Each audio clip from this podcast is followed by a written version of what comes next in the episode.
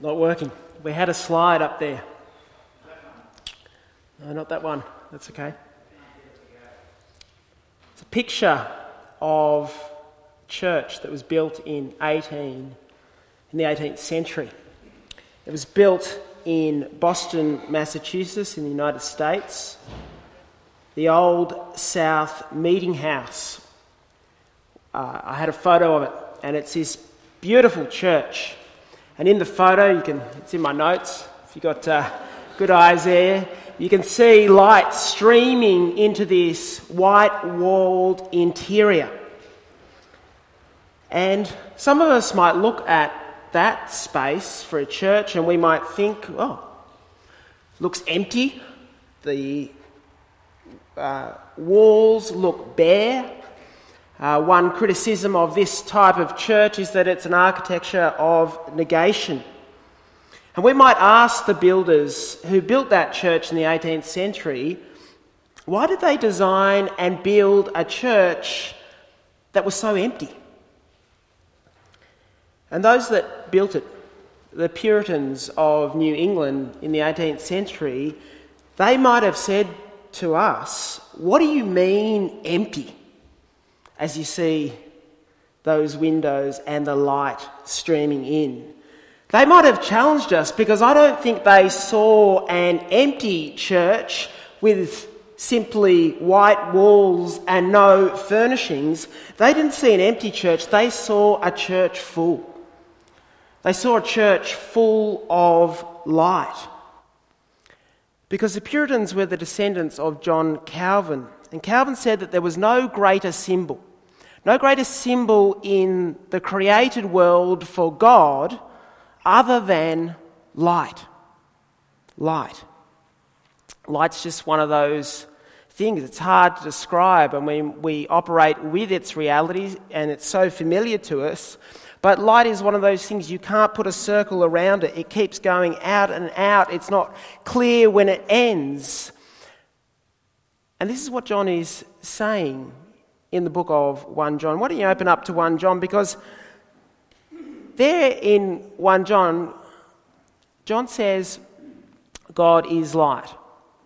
Now, for those that were reading this for the first time, and perhaps those that had read the Jewish scriptures, the Old Testament beforehand, this is no new revelation. It's a metaphor that we see to describe God all throughout the Bible, the concept of light. In Psalm 27, verse 1, the Lord is my light and my salvation. In Psalm 104, verse 2, God wraps himself in light like a garment. In Psalm 36, verse 7, how precious is your steadfast love from our reading, in your light do we see light. And in Psalm 43, send out your light and your truth. The concept of connecting God with light is nothing new in the pages of Scripture.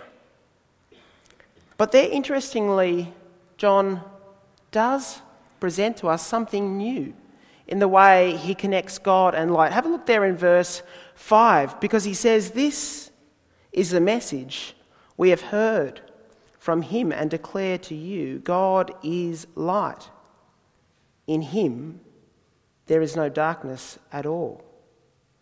It's interesting what John says there. Why does John say we learned it or we heard it from him?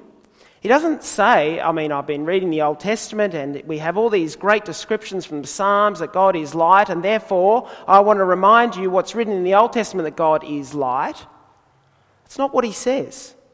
He says that we've, we've heard and we've learnt it from him. See, there's a difference that John came to appreciate in his own life.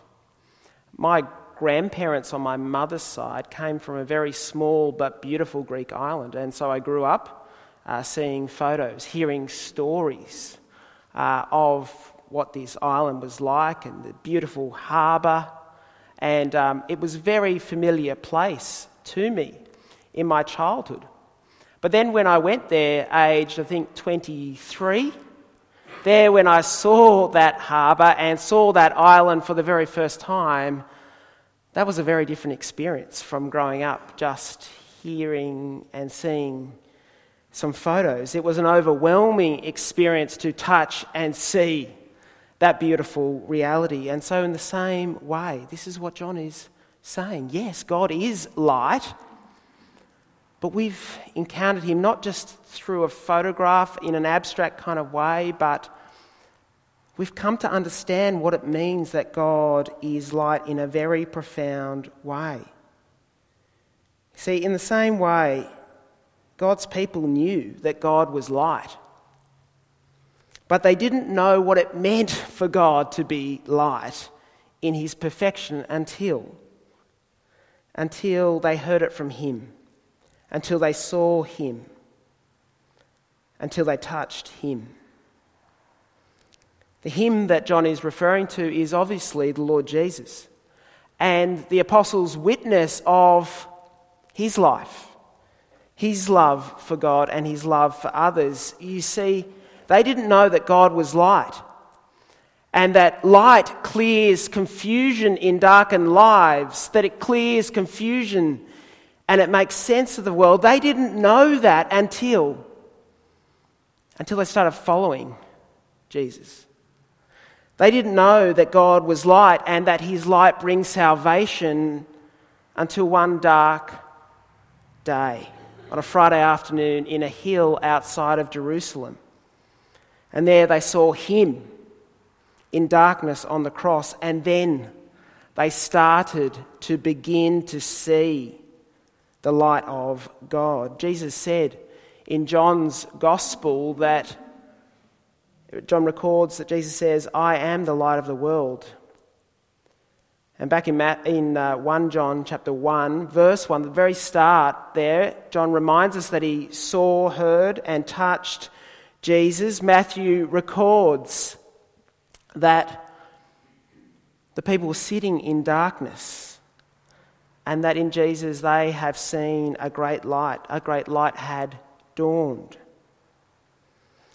And so we need to ask ourselves this morning, particularly if we've been around church for a while, we need to ask ourselves do we know that God is light? Yes, of course we know conceptually that God is light. But do we know? Do we know that He is our light? And, and how would we know? How would we know if God is our light? Well, the reality is that many of us at times feel utterly confused about what it is to live in this world.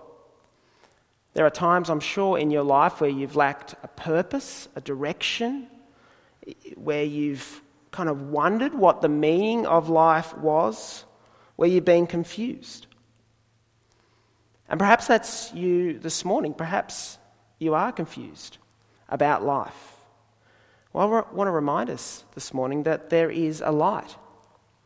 Maybe you are here this morning and that you're uncertain if God is for you. And even perhaps if there is a God at all. And I want to say this morning there is a light. Some of you might feel like your life is overwhelmed by darkness, and I want to tell you that there is a light. See, the light shines in the darkness.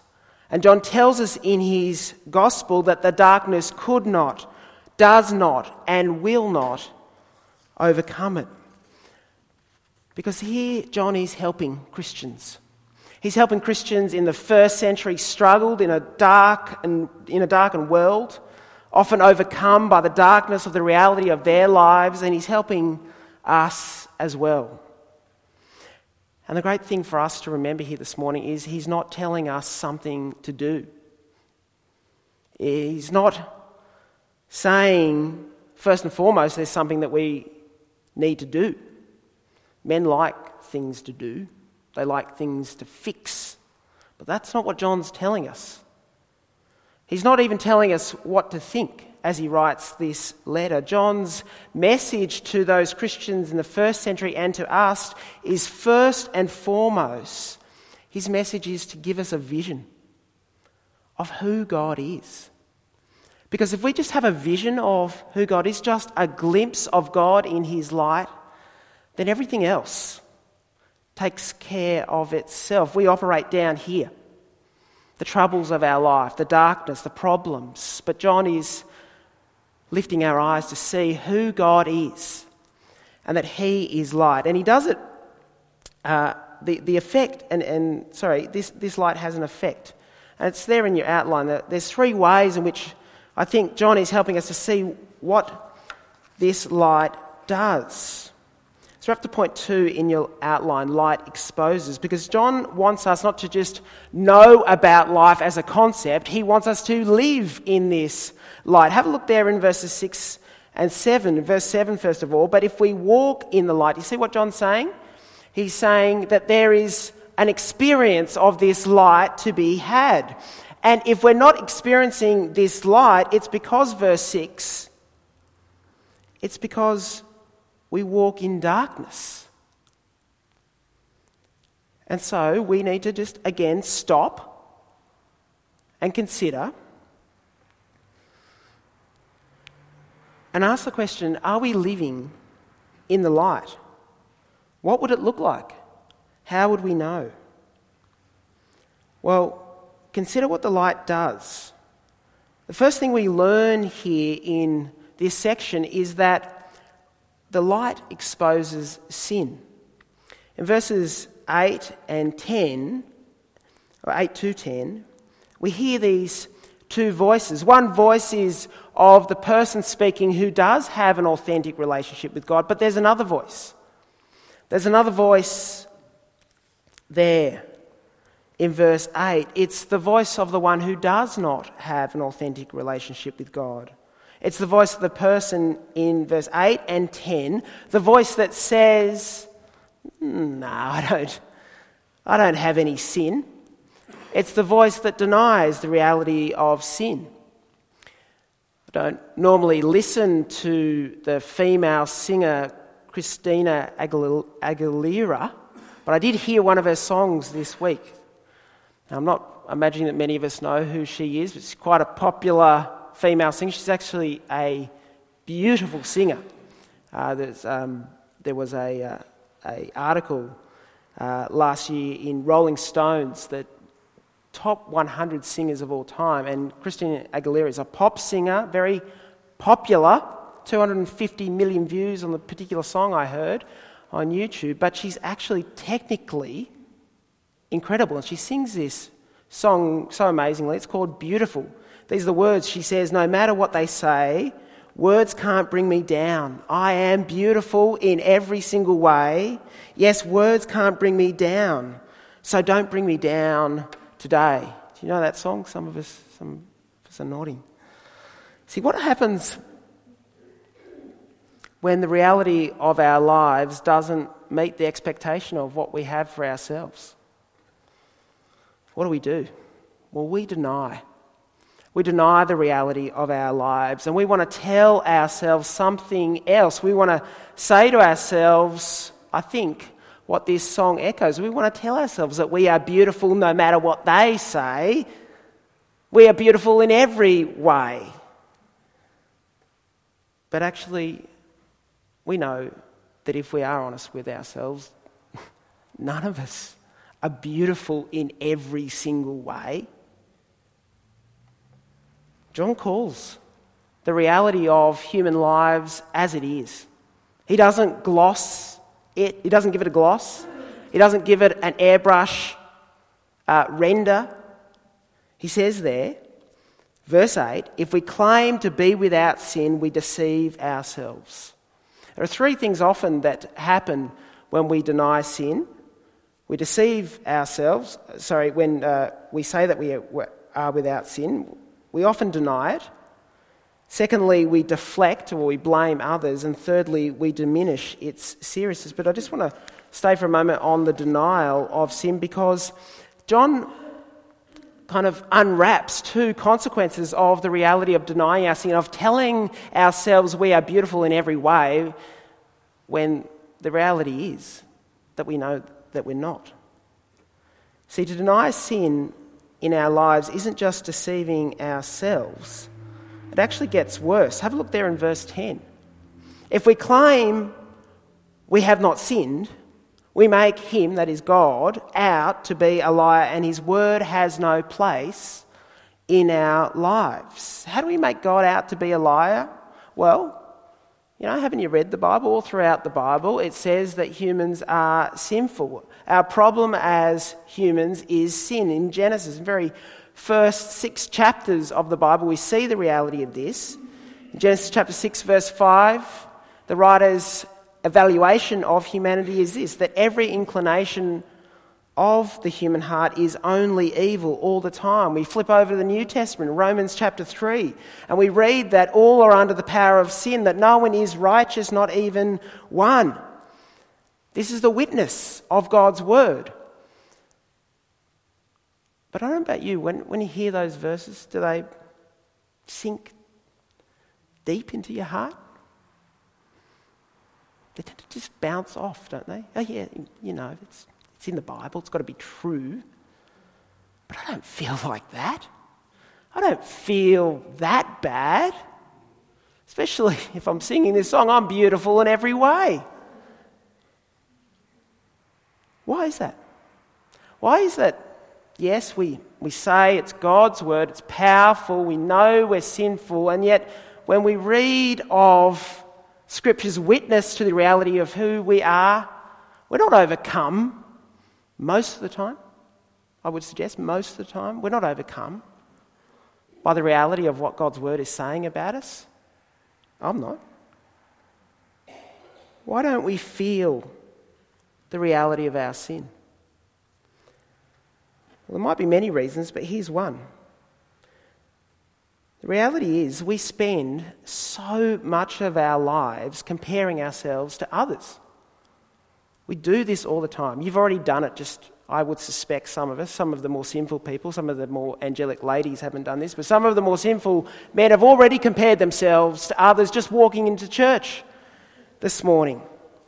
We always do this. We're always evaluating ourselves in comparison to others comparing ourselves with others. The intelligent person, the one who's been gifted with intellect, often is so conceited in their superior and sophisticated assessments of everyone and everything because they're not as ignorant like the masses out there. And those who that kind of person looks down on, those people see the towering arrogance of that intelligence and they feel so superior that they're not like that intelligent kind of person. And the loud person looks at the quiet person and says, hmm, don't they have an opinion? Do they have anything to say? And the quiet look at the loud and they think, why don't they just shut up? And the active person looks at the inactive person and thinks, hmm, just a selfish, kind of lazy person.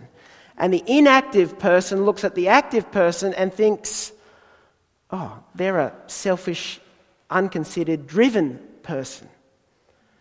See, we're always comparing ourselves and comparing ourselves to the weaknesses of others because that makes us feel better about ourselves. That makes us think that we're beautiful in every way. I mean, isn't this why reality TV is so popular? I know none of you watch reality TV, but in our world out there, it's very popular. It's very popular. Why? Because it makes you feel good about yourself. When you see the mess of other people's lives, it makes you feel so good that you're such a person of integrity, you're so together.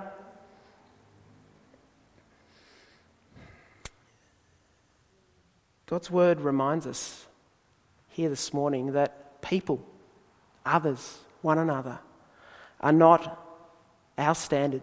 They're not our benchmark.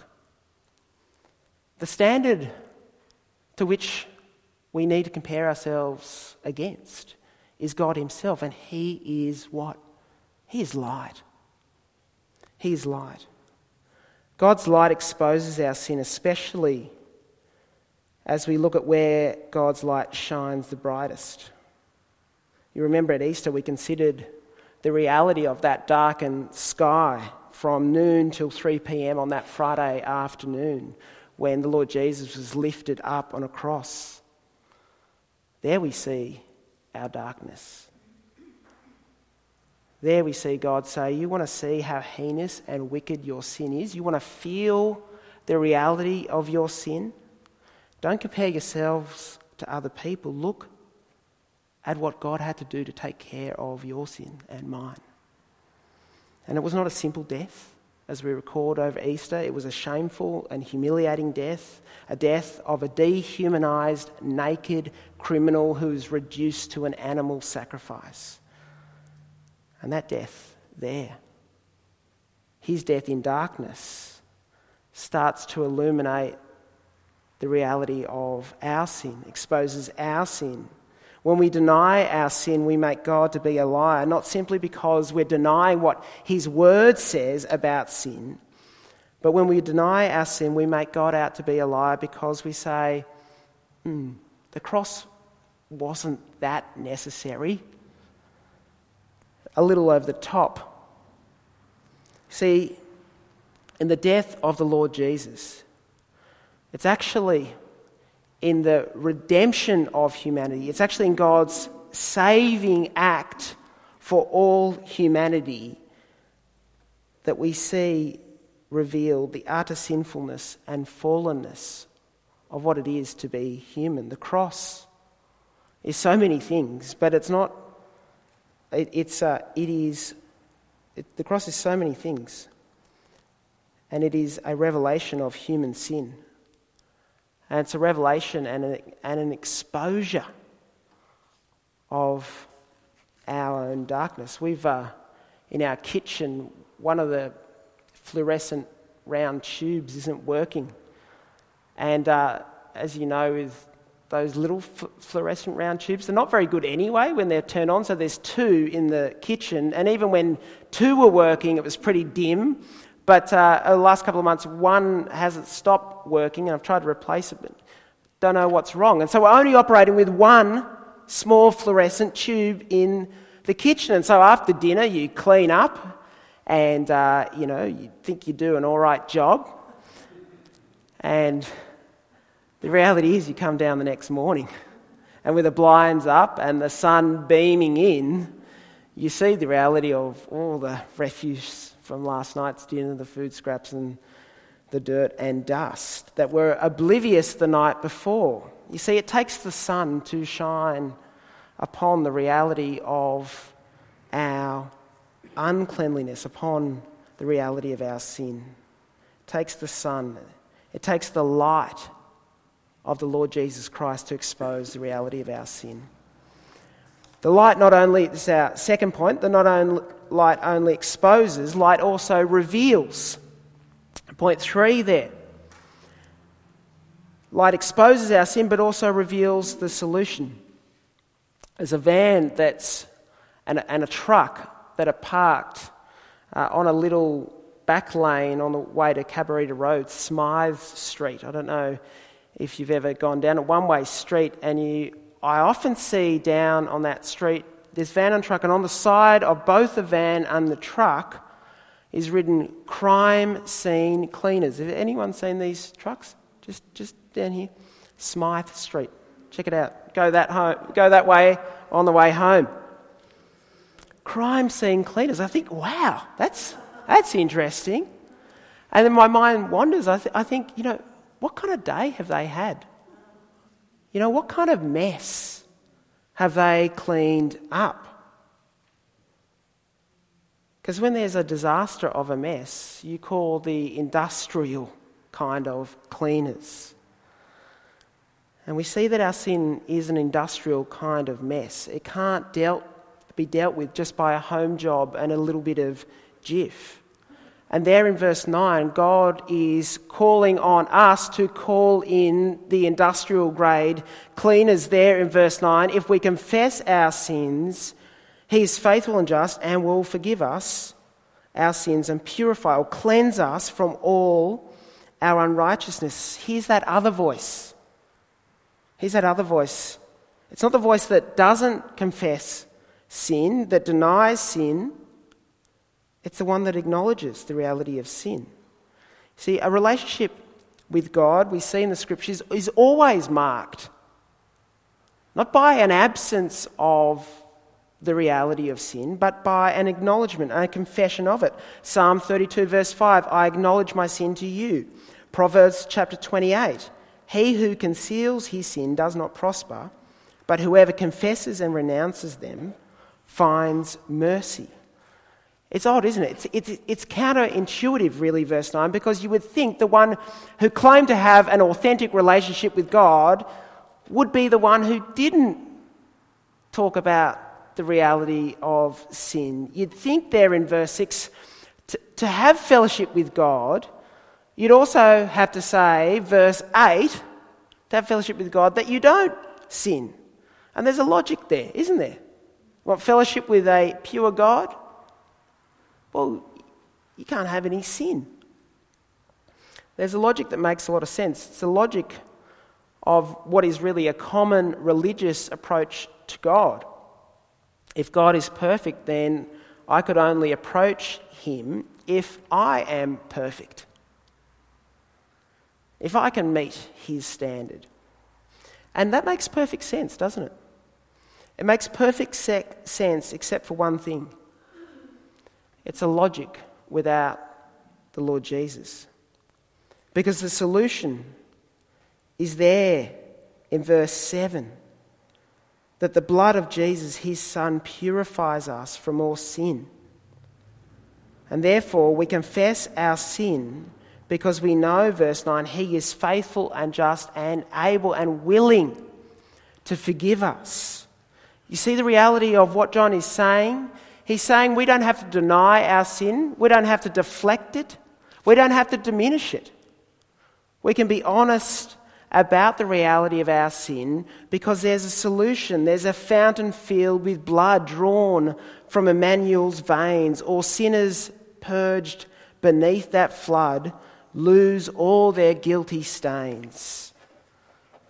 See, for some of us, the thing that's hindering our relationship with God, the thing that's preventing a deeper relationship with God and with others, is not simply what we do or don't do, it's actually a perception of our goodness.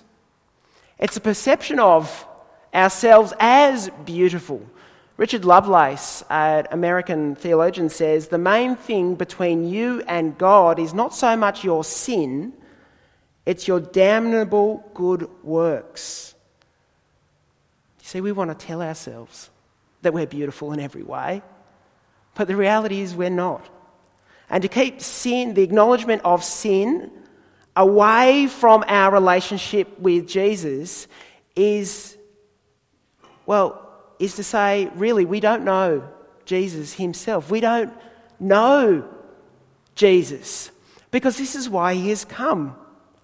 He's come to deal with our sin and the work of the cross, the work of the cross in that dark, on that dark afternoon. That work allows us to say, you know what, I'm not okay.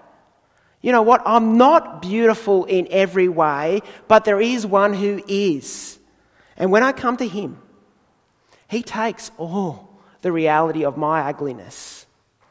He takes that off me and He shares the beautiful radiance of who He is with me. You see, to be intimate with God, to be close to Him, is firstly to be honest with Him.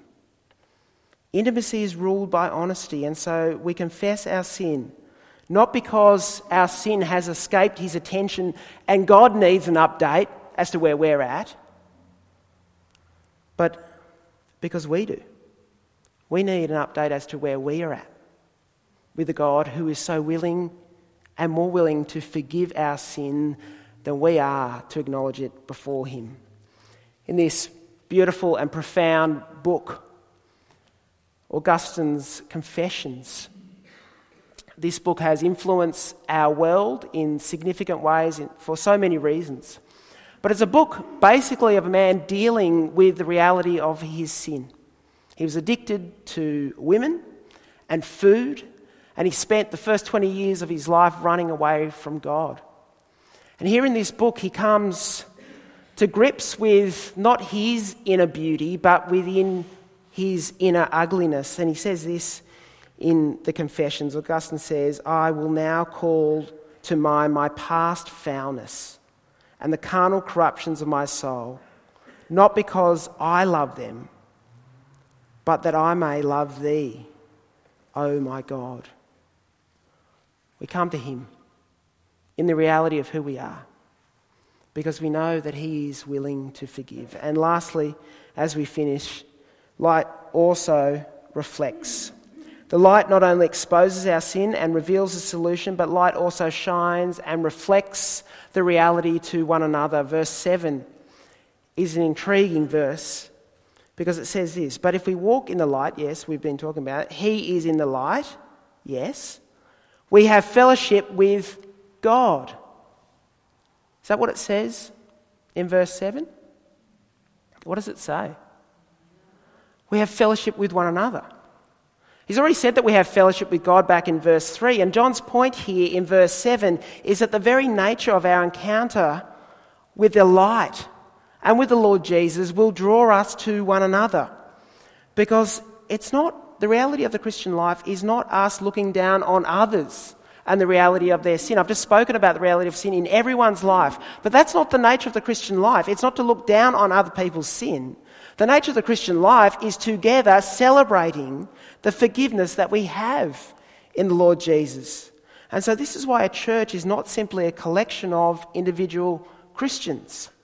Christian organisations are collections of individual Christians doing similar things.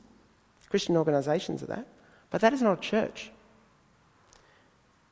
The church, the fellowship of light, is the result of our fellowship with God and an expression of our encounter with Him. And so John reminds us here that we cannot be close to God if our Christian lives are merely consumed by my personal relationship with God.